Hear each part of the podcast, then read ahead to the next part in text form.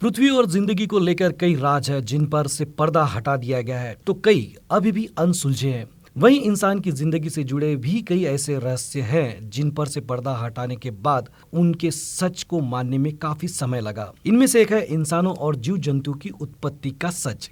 आज यदि इंसानों के इतिहास के बारे में पूछा जाए तो हम झट से चार्ल्स डरविन की थ्योरी ऑफ़ इवोल्यूशन को आधार मानते हुए कह देते कि हमारे पूर्वज बंदर थे। समय समय पर हुए प्राकृतिक बदलाव के साथ वर्तमान इंसान की उत्पत्ति हुई। किंतु क्या आप जानते हैं कि जिस समय डरविन ने सिद्धांत दिया, उस समय उसे बड़ी आलोचना से गुजरना पड़ा? तो आइए जाने कैसी थी डरविन और उनके सिद्धांत की कहानी। कोई भी काम महान तब हो जाता है जब उसे करने में कड़ी चुनौतियों का सामना किया गया हो। यह भी एक बड़ी वजह है कि आज चार्ल्स डरविन और उनके काम को इतना सराहा जाता है।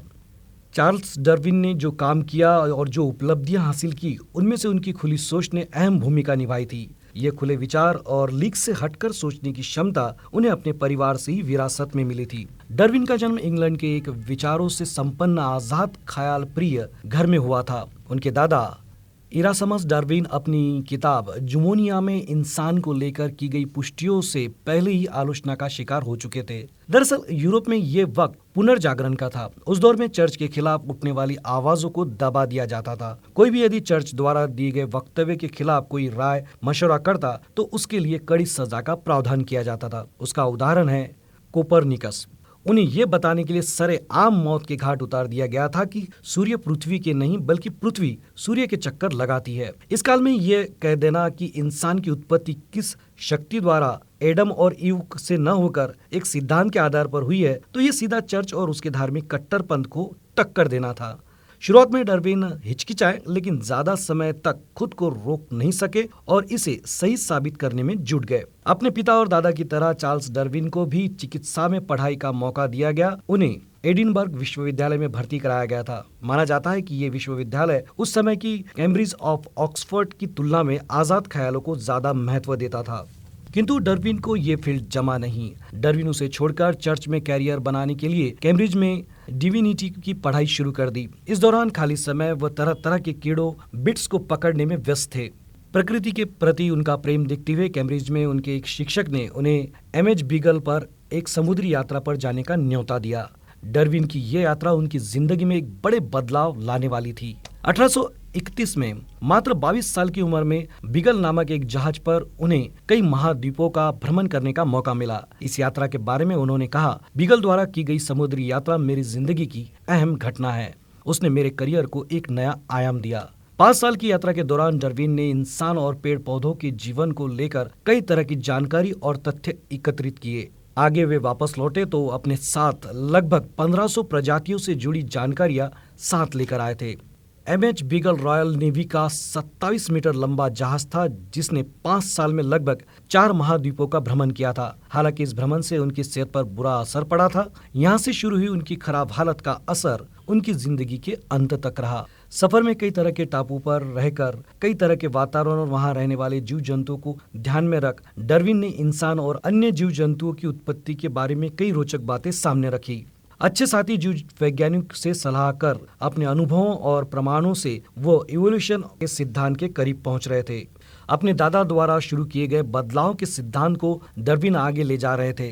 लेकिन एक डर के साथ, वह समय के साथ इंसान और अन्य जीव जंतुओं में हुए बदलाव से रूबरू हो चुके थे। वह जान चुके थे कि खुद को किसी वातावरण के अनुकूल ढाल लेना, खुद को ज़्यादा समय तक जीवित रखने का एक तरीका है। इन सभी को ध्यान में रखते हुए डार्विन ने यात्रा के समय हुए अपने अनुभवों को एक किताब का रूप दे दिया। काफ़ी समय तक डार्विन अपने सिद्धांतों को खुद तक ही सीमित रखते हुए रह गए, लेकिन उससे पहले कोई उनके सिद्धांतों और खोजों को दुनिया के सामने ला देता। इस बात के डर ने उन्हें अपने काम को सार्वजनिक करने पर विवश कर दिया। बता दें कि डरविन के साथ साथ उनसे प्रेरित होकर अल्फ्रेड रसेल वॉलस ने बदलाव और अपनी नेचुरल सिलेक्शन के सिद्धांत को प्रकाशित करने के लिए डरविन को एक पत्र लिखा था। उसके बाद डरविन ने अपने सिद्धांतों को सार्वजनिक कर दिया। खास बात तो ये थी कि वॉलेस को भी सम्मान देना वो नहीं भूले। उनके सिद्धांतों और विचारों को भी इंग्लैंड की लिनियन सोसाइटी के सामने प्रस्तुत करने का फैसला किया। हालाँकि डरविन खुद उन सिद्धांतों को प्रस्तुत नहीं कर पाए।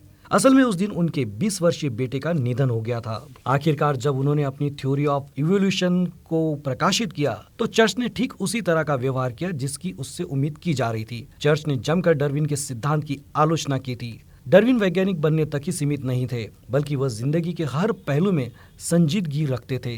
वो अपने बच्चों के भी बेहद करीब थे। अपने दस बच्चों में से सबसे प्रिय बेटी इना से वो बहुत प्यार करते थे।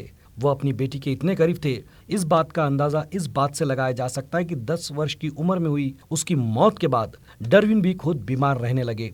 वहीं जब बाद में उनके एक दूसरे बेटे और बेटी की मौत हुई तो डरविन ने उस समय के ईसाई समाज में अपने ही परिवार में होने वाली शादी के खिलाफ आवाज़ उठाना शुरू कर दिया। बता दें कि उस समय के इंग्लैंड के समाज में अपने ही परिवार के लोगों से शादी करना आम बात थी। खुद डरविन की शादी भी अपनी चचेरी बहन से हुई थी। डरविन अपने बच्चों की मौत का जिम्मेदार इस तरह होने वाली शादी को ही मानते थे। उनके मुताबिक ये जेनेटिक बीमारियों को बढ़ावा देता था। उस समय सामान्य घरानों में नहीं, बल्कि राज घराने के लोग भी इसे मानते थे। इस रिवाज के खिलाफ आवाज़ उठाते हुए डरविन ने एक बार फिर चर्च और समाज में प्रचलित मान्यताओं को ललकारा था। डरविन के व्यवहार में चर्च में पादरी बनने की चाह रखने से लेकर थ्योरी ऑफ़ इवोल्यूशन लिखने तक के कई बदलाव आ चुके थे।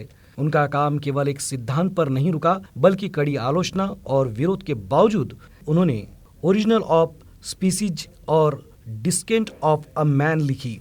आज हम जब डरविन को समझने की कोशिश करते हैं तो या तो उन्हें आस्तिक या नास्तिक होने के तराजू में तोलते रहते हैं, लेकिन डरविन का नज़रिया, धर्म और आस्था को लेकर समय और अनुभवों के अनुसार बदलता रहा।